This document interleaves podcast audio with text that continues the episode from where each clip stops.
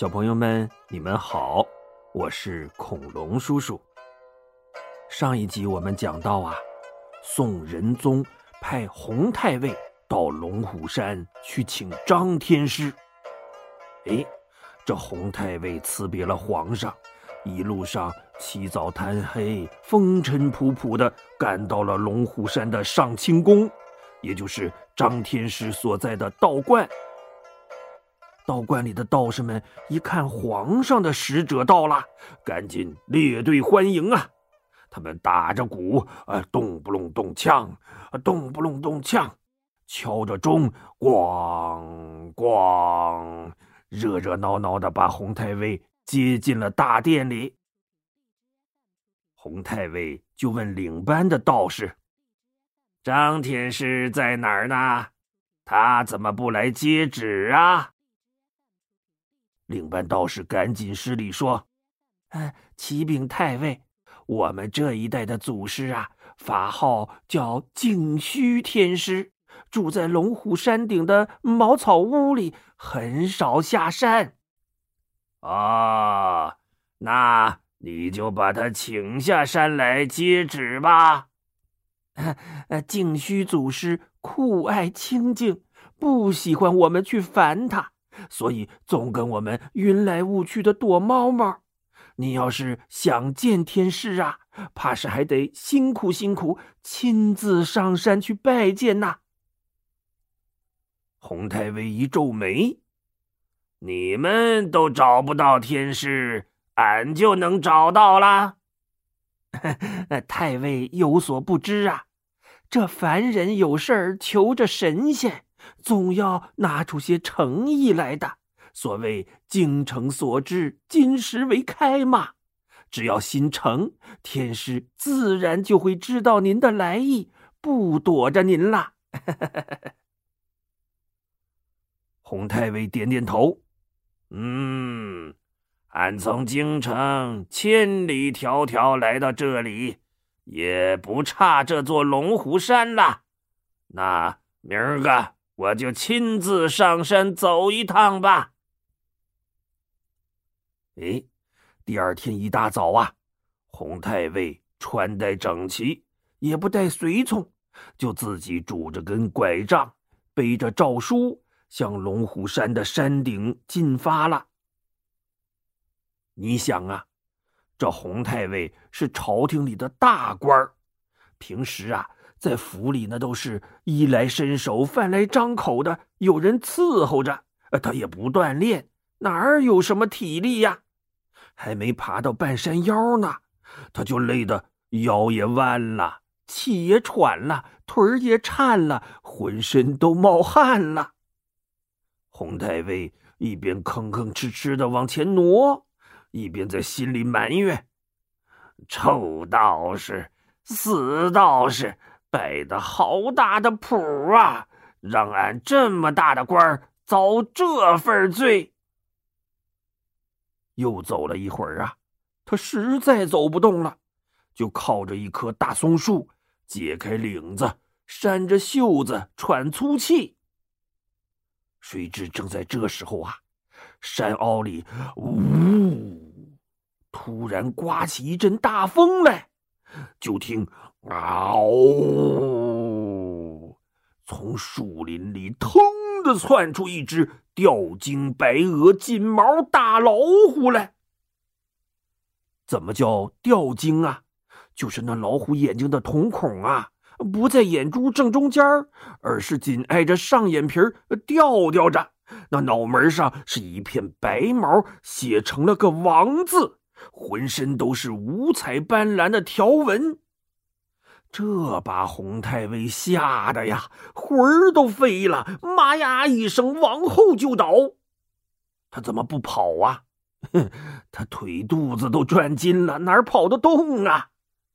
这家伙反应也挺快，索性趴在地上，闭着眼睛装死。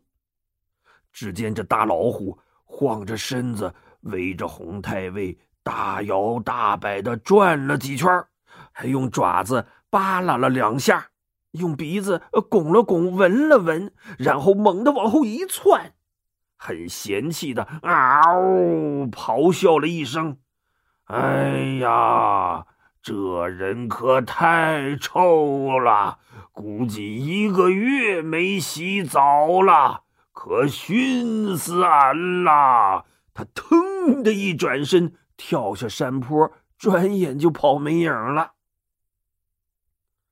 洪太尉呀，趴在地上哆嗦了半天。这腿肚子上的筋才转回来，他做了几个深呼吸，从地上爬起来，捡起拐杖，一瘸一拐的接着往前走，嘴里呀还不住的嘟囔：“臭道士，死道士，骗俺来这么个鬼地方，可吓死宝宝了。”他正嘟囔着呢，突然。迎面扑来一股寒气，洪太尉机灵灵打了个寒战，抬头一看，我的个亲娘祖奶奶呀！扑通，他又趴地上装死了。怎么回事啊？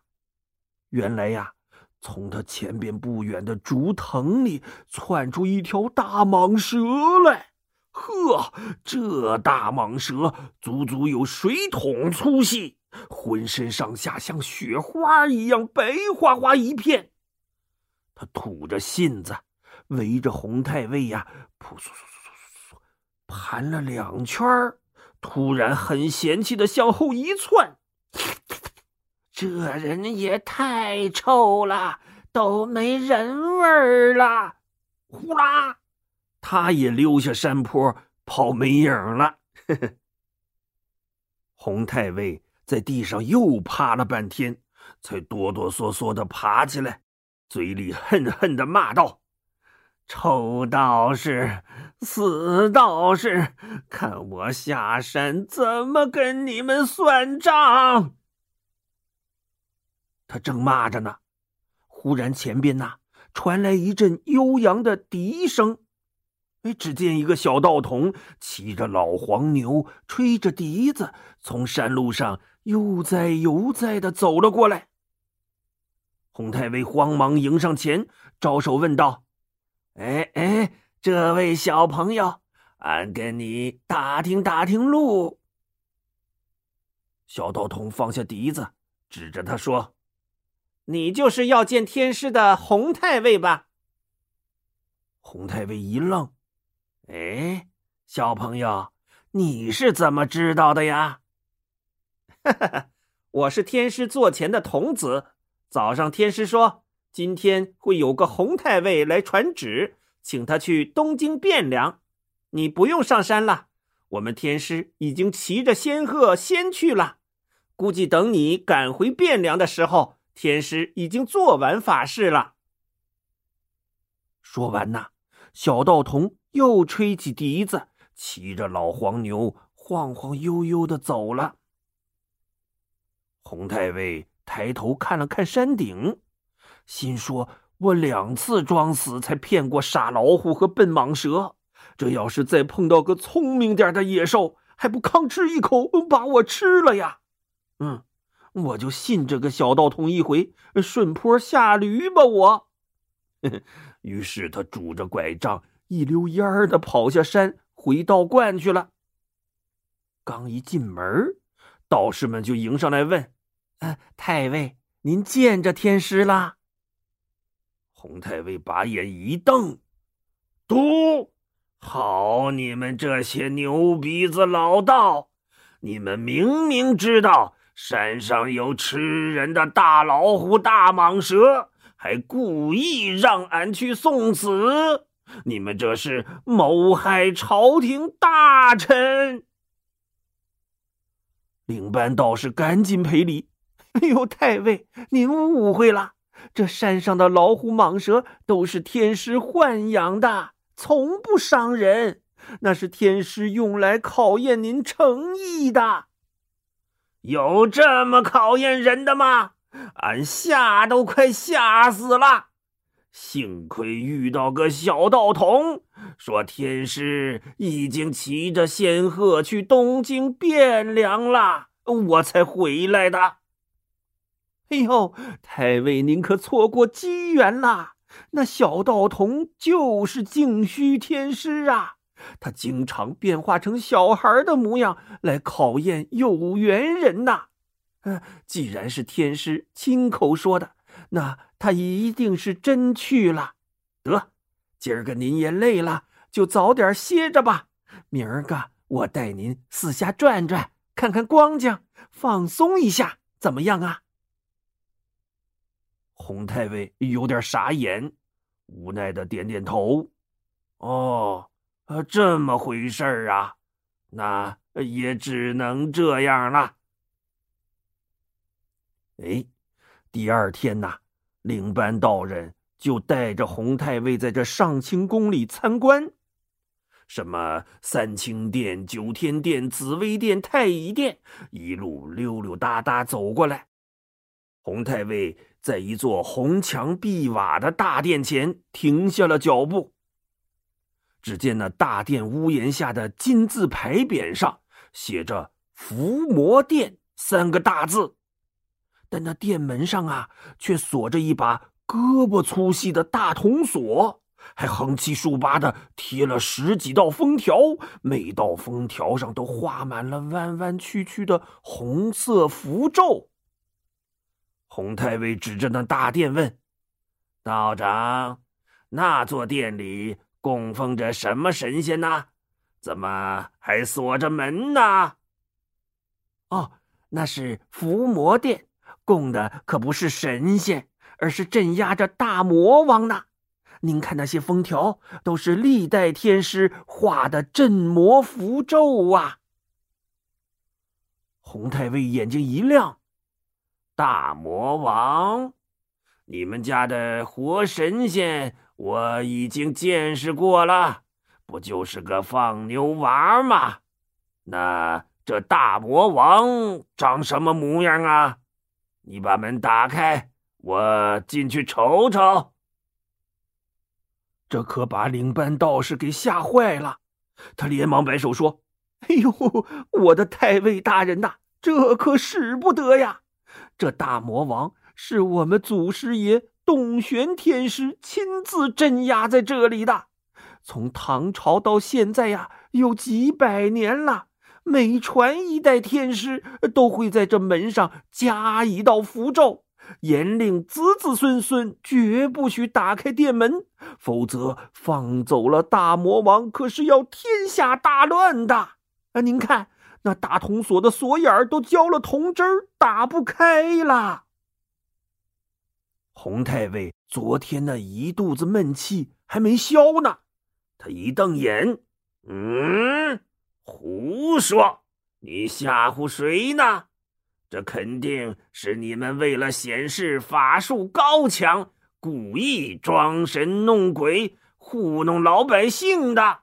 哼，今儿个。”俺非要看看这大魔王长了几个脑袋！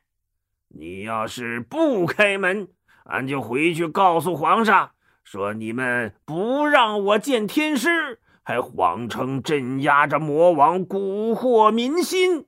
我我让皇上把你们都抓起来！领班道士皱着眉，苦着脸。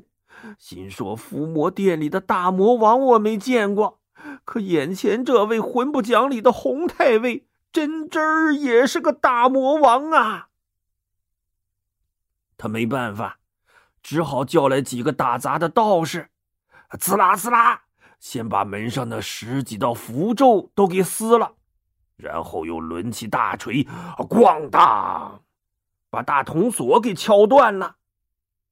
洪太尉呀！好奇的走上前，伸手一推，嗯，店门打开了。他探头往门里一瞧，这黑咕隆咚的，啥也看不清啊。洪太尉让人点起火把，一群人走了进去，四下里一照，只见大殿四周空荡荡的，只在中间的地面上啊。趴着一只石头雕成的大乌龟，乌龟的背上驮着一块大石碑，碑上龙飞凤舞的画着些奇怪的符咒。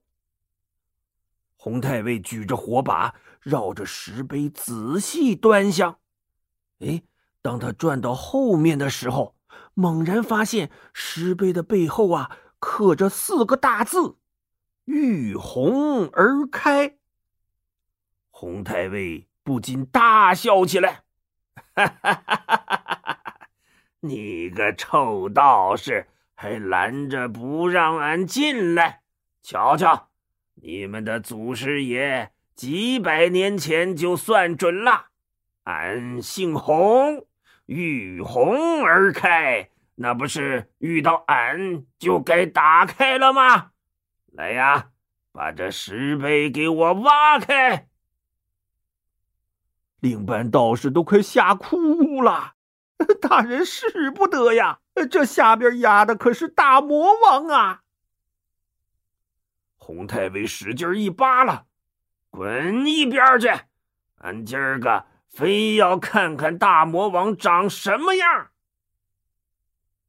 他指挥着几个人一拥而上，轰隆隆，先把石碑推倒在地上，又把大石龟挖出来抬到了一边洪太尉凑过去一看呐，有点失望。哎，啥也没有啊！给我往下挖。一群人叮咣五四的又往下挖了三四尺深，突然“当”的一声，镐头刨在一块大青石板上。洪太尉呀，兴奋的瞪大了眼睛，挥挥手，把青石板给我抬起来。一群人嘿呦嘿呦，费了九牛二虎之力，呃总算把大青石板挪到了一边儿。那石板底下呀，露出了一个黑黝黝、深不见底的大地洞。洪太尉凑到跟前，探着脑袋往下看，还是什么也看不到。